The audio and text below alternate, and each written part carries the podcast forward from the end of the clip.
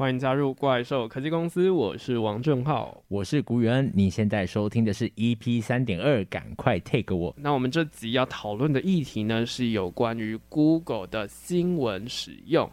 还有广告上面的问题哦。嗯，没有错。那其实呢，我们都知道 Google 它的这个营收最主要的来源是来自于广告。那根据这个官方的资料上面显示，是有九成都是来自广告。那为何单纯依赖一个经济来源就能够撑起整间企业呢？那原因就在于它的一个高市占率了。不管是在搜寻引擎上，或是手机的作业系统，它都是市占率的第一名。也就是说，其实只要在 Google 的平台上投放广告，基本上全球大部分的用户都是能够看到的。嗯，也就是说，透过这样子的经济模式啊。Google 呢，它的其他的服务就不需要向使用者收费了。那因为是提供免费的服务嘛，加上这些服务其实是蛮好用的，所以呢，就变成是使用者就非常爱顾，它的使用者人数就越来越多了。那像是 Google 这样的公司啊，如何取得竞争的优势，还有垄断市场的原因呢、啊？在二零一五年的时候啊，有一个知名的商业以及科技分析师，他叫做 Ben Thompson。就提出了一个聚合的理论来解释为什么它可以获得这样子的优势。嗯，那什么是聚合理论呢？首先，我们先来简单的讲一下，就是啊，像 Google 这样子的科技巨头，它就把它称作聚合者。那这些聚合者和一般使用者之间的共通性呢，就是它可以串起资讯供给者还有资讯需求者两者之间的供给和需求的关系。那举个例子来说啊，Google 的搜寻引擎它就能够有效的把资讯需求者和资讯提供者串接起来。那 Google 本身它其实是不生产资讯的哦，它主要做的事情就是让消费者在找寻资讯的时候能够更加的有效率。嗯，这就是 Google 之所以让大家非常爱的原因啦，就是因为那个简单好用的搜寻引擎，它背后的演算法呢，是透过 AI 和大数据的加持，可以针对个人做最佳化的搜寻，也就是每个人看到的搜寻结果其实是不一样的哦。产生最佳化的搜寻虽然是一件很好的事情啊，但是如果 Google 试图把搜寻的答案引导到这个自家的网页啊，或者是有合作的厂商，那这个就会造成。竞争的公平性产生冲击，那就有可能讲到我们前面提到垄断这件事情。嗯，那像是前阵子台湾呢，就有非常强烈的争论啦，就是啊，我们一般传统的大众媒体呢，他们就认为说，Google 和 Meta 这种聚合者啊，他们其实已经垄断了台湾的数位广告市场，因为占了整个市场的八成，已经严重危害到整个传统媒体了。整个传统媒体呢，就因为这个广告的利润导致经营不善了。那这样子恶性循环下呢，就只能不断的缩编，那间接的影响到内容的一个产出，产出的品质呢，就会也是越来越低落。台大新闻所的这个教授啊，林兆珍就说，这些聚合者他们都没有付费使用这些媒体的内容，还有他们就指出一点，就是在整个购买广告的系统上面，其实也是有问题的哦。那他们这个就有一个专有名词，就是程序化购买广告。那这个意思指的是说，让对的受众在对的时间看到他们可能感兴趣的广告资讯。然而，这项服务主要也是掌握在 Google 的手中。Google 呢，可以决定广告分论的比例。这种这种比例有抽这个百分之二十三点五的，也有这种抽百分之三十二的。但是至于是哪一种比例呢？这个决策的过程它是不公开的。也使得这个传统媒体啊失去了这个跟 Google 议价的空间。还有啊，在整个广告交易的过程当中，这些科技公司呢是非常多的。那他们还因为可以提供使用者资料，就加以抽成。那最后呢，留给媒体的，其实啊，像是以一百元的广告费来讲好了，媒体呢可能只能得到三十块而已。嗯，再加上台湾整体对于广告的这个生态其实是嗯比较不友善的，他们在这个定定这个每千人曝光数，也就是前面提到的 CPN 的金额其实是过低的，只有国外的这个五分之一到四分之一的一个价钱而已。基本上这个传统媒体根本就无法靠着广告来生活了。嗯，就是这个问题其实真的是蛮严重的，像是在澳洲啊，他们政府是希望 Google 在使用。澳洲的新闻媒体写出来的内容，他们是必须要按篇数去付钱的。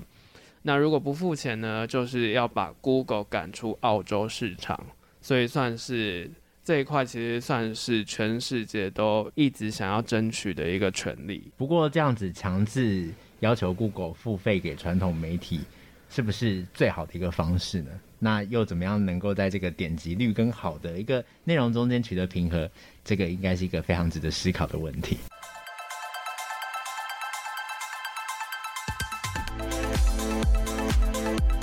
那我们再回过头来讲一下那个聚合理论，会导致 Google 在点击率和用户体验之间要做出抉择，有一个很大的重点，就是因为。就是我们前面刚刚提到的聚合者之间，其实是会相互去瓜分彼此的市场的。像是可能，那像是脸书呢，它就会去瓜分掉社交搜寻这一块；IG 呢，可能是会把图像搜寻这块吃掉；亚马逊呢，则是会把整个商品市场的搜寻功能瓜分下来。所以 Google 其实也是非常两难的。所以政府其实也不用过度操心聚合者跟这个广告供应商之间的一个垂直关系啦，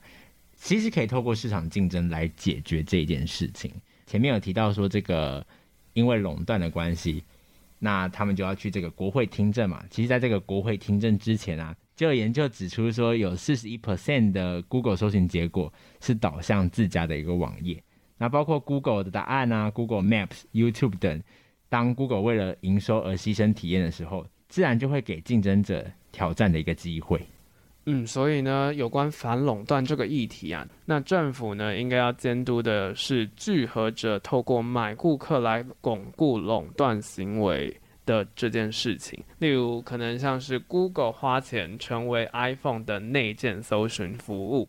又或者是以 Google 来说啊，可能就是他们花钱给苹果成为 iPhone 的内建搜寻服务，又或者是说安卓的手机当中是必须内建 Google 搜寻，这些事情可能都是政府要规范的，因为这种就是花钱去买顾客的行为。嗯，顾客不是自由的选择他们要不要使用 Google 的搜寻，而是他们强制的被要求来使用，或者说他们的这个手机里面就是。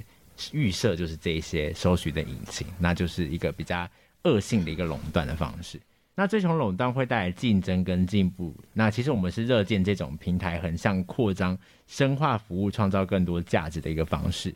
但问题就是滥用垄断这件事情，就会让整个市场的机制被破坏掉。嗯，像是从消费者的角度而言，创造生态系其实是一个对于我们而言非常便利的服务，因为我们就只要透过一间公司，我们就可以掌握所有的服务。但是呢，这些服务其实就很有可能变成是一种垄断市场的一个问题了。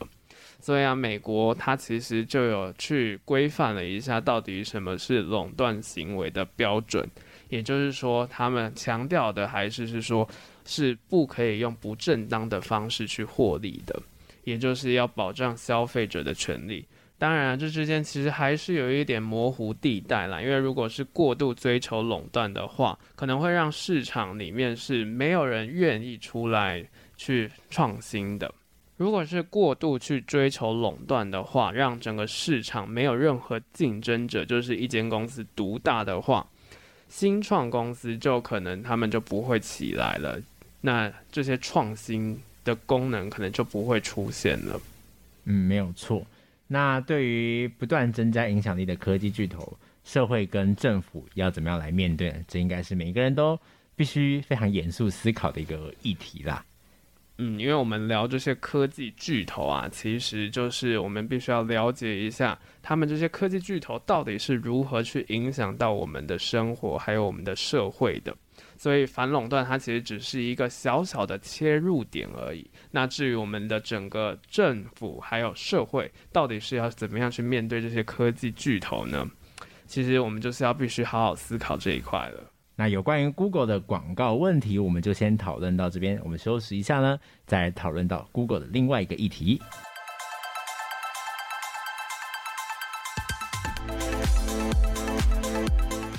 好，欢迎回到怪兽科技公司。接下来我们要来讨论的议题呢，是一件算是非常特别的事情哦，就是 Google 它是一个非常强的搜寻引擎，几乎大家的第一首选都是 Google。那它到底有遇到什么样的潜在危机吗？嗯，没有错。那前面的议题中，我们也有一直不断的谈到这个聚合者之间会彼此竞争嘛。确实，因为这个新的聚合的加入，让 Google 搜寻版图有一点微妙的变化哦。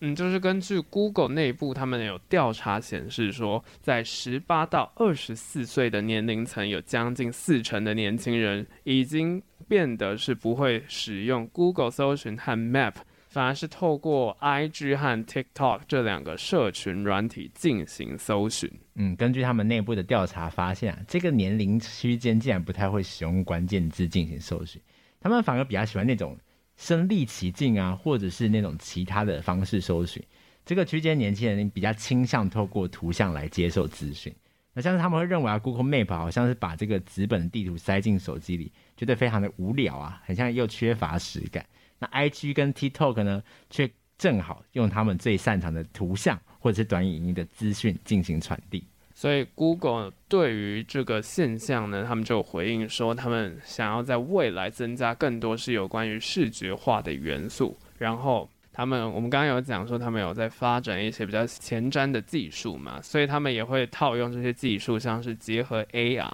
然后希望去吸引这些年轻人再继续回到 Google。呃，讲到这个年轻的一代啊，还有一件事情值得讨论的，就是简讯。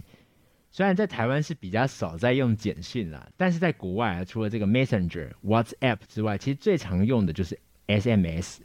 而不同的作业系统之间其实是不能互通的哦。嗯，因为苹果之间他们使用沟通的这个讯息，他们的简讯是蓝色的泡泡。然后安卓的则是绿色的泡泡，所以呢就有被戏称是说蓝绿大战。蓝绿大战怎么跟这个台湾的政治情势很像，有点有点像呢？嗯，那 Google 呢，它就有新设立一个网站，当中就有向苹果喊话说，希望他们可以尽快转向一种新的简讯服务，也就是 RCS（Rich Communication Service），也就是副通讯解决方案。那这个副通讯解决方案呢，简单来讲，就是因为 iPhone 和 Android 之间的手机，他们跨平台的沟通上面是有非常多缺陷的，像是影音内容的解析度是比较差的，然后也没有办法透过 WiFi 进行传输，而且啊，对话其实是没有加密的，也没有办法知道对方到底已读了没这个问题。而这样子问题啊，甚至影响到这个美国的青少年的身份认同哦，认为不用苹果啊就会被排挤。那于是啊，Google 就建立一个网站，喊话苹果消除 iOS 跟 Android 用户间沟通的一个阻碍，摆脱过时的一个通讯技术。嗯，那我们在 WWDC 看到啊，苹果自己的 iMessage 其实还是有在继续更新的，所以其实苹果还是想要继续发展这个服务，而且 iMessage。在苹果生态系来讲，它是非常不过时的一种技术啦。嗯，所以苹果它深知到这个通讯的服务的体验的差距，是用户留下安卓系统的一个阻碍。因为这个 iMessage 跟安卓系统的体验差距真的是太大，是阻止用户变心的重要的原因啦。那尽管是这个社群巨头啊，Meta 也曾经提到，由于 iMessage 受到广大用户使用。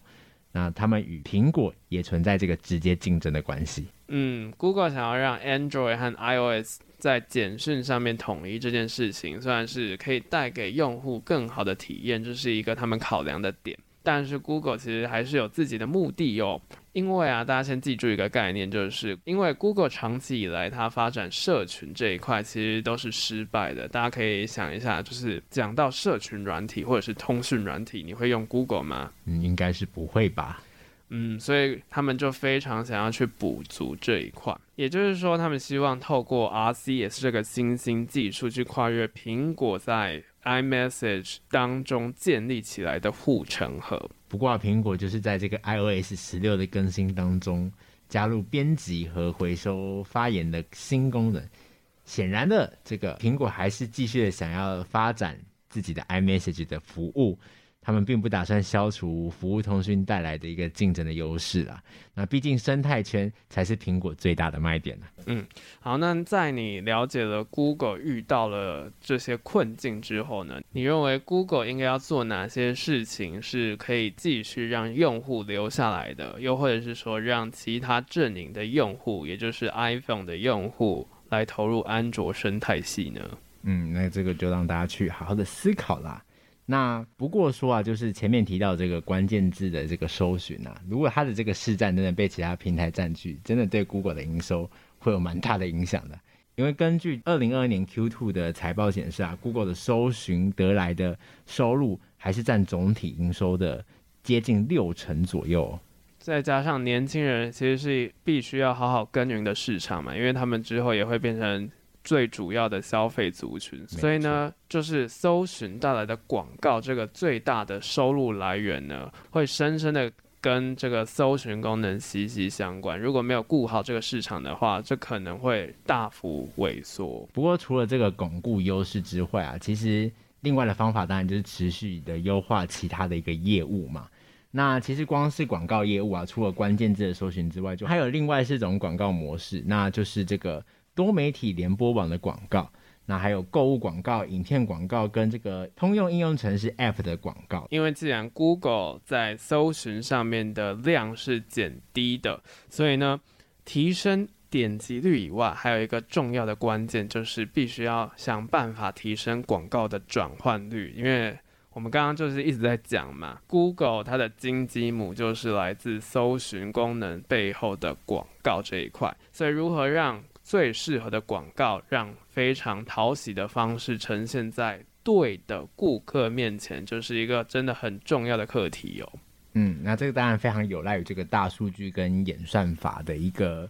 应用啦。不过，这个 ATT 的政策出现，其实也算是在这条路上放了一颗绊脚石啊。嗯，就一样，这个也是老生常谈，就是我们很常讲 ATT 政策，就是大举破坏了 Meta 和 Google 的广告。尤其他们使用的广告性质呢，是成效型广告的话，这个就会大大影响到整个演算法的精确程度。嗯，没有错。那这样子就非常难去分析这个顾客他真正的需要性了。那还有另外一个很值得一提的，就是 Google 近期在这个云端服务上面的成长，其实也是非常值得发展的一个部分。那其实。根据 Q2 的财报，它也来到总体营收占比接近一成左右。就是有关这个云端市场的竞争，真的是非常的激烈。光是我们前面谈到的科技巨头苹果和微软两间都有在做这个云端的服务，甚至啊，微软它还转型成一个云端服务公司。然后还有另外一个很有名的云端服务公司。也就是亚马逊的 AWS，在整个云端市场更是第一名的角色。那 Google 他们的云端服务 GCP，也就是 Google Cloud Platform，它到底是有什么样的卖点，可以让它成为整个云端市场的第三名呢？嗯，那首先这个 Google 的服务就是以这个直觉为特色嘛，它的这个虚拟机，就是我们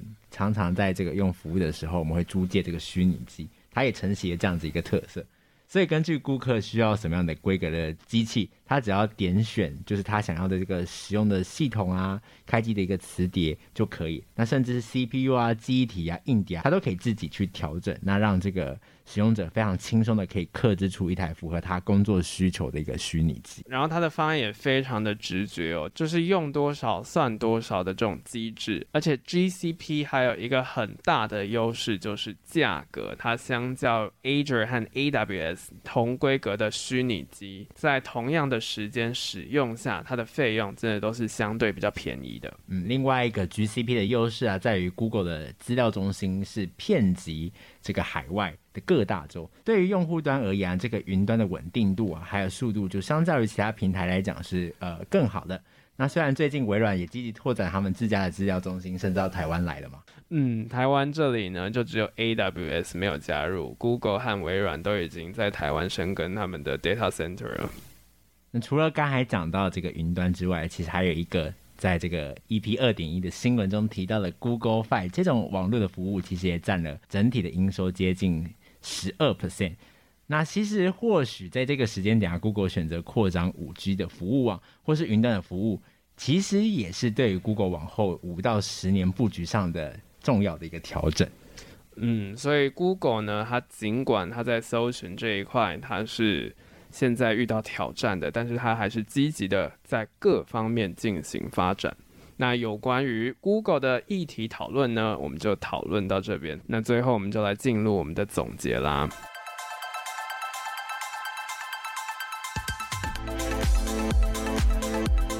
现代的社会啊，其实真的是我们的生活是跟科技已经脱不了钩了嘛。嗯，那其实就是说，这个公司啊，一家企业行号啊，如果控制了科技，其实就等于控制了我们的生活。对呀，啊，因为我们传统上面来讲，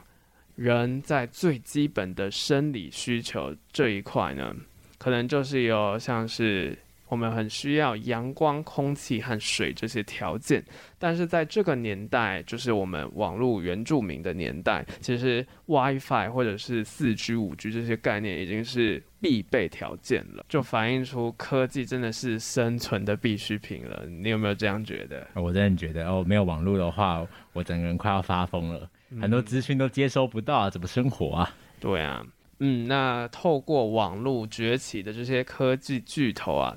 甚至他还知道你脑袋里面想的是什么，他们知道你未来想要买些什么，或者是知道你和谁是朋友，甚至他还掌握了你的行踪。所以啊，我们刚刚就有提到，网络如果是生存必需品，我们在上面提供的这些资料啊、数据、这些隐私权，如果是掌握在某些公司的手上。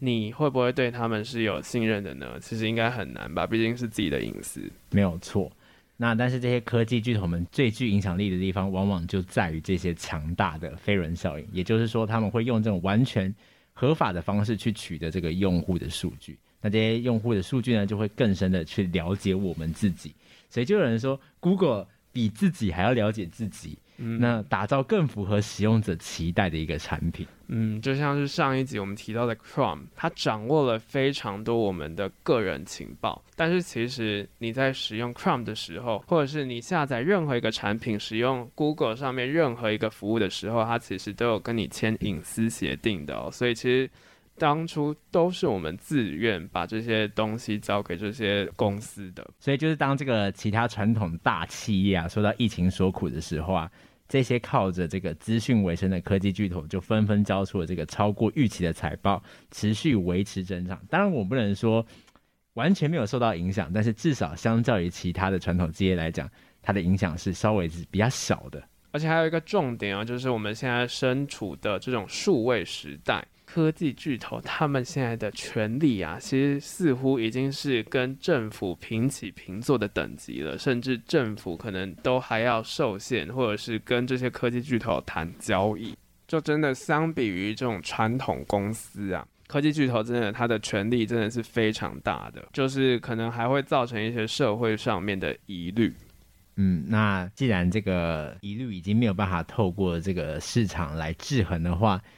就必须适时的透过政治的力量来展现。那对于政府来说呢，如何这个处理科技跟社会疑虑之间的矛盾，其实就是一个蛮棘手的问题了。嗯，就像是我们科技名词那里就一直在讲的，经济学就认为说，一个充分竞争的市场，它是可以替社会创造最大的福祉的。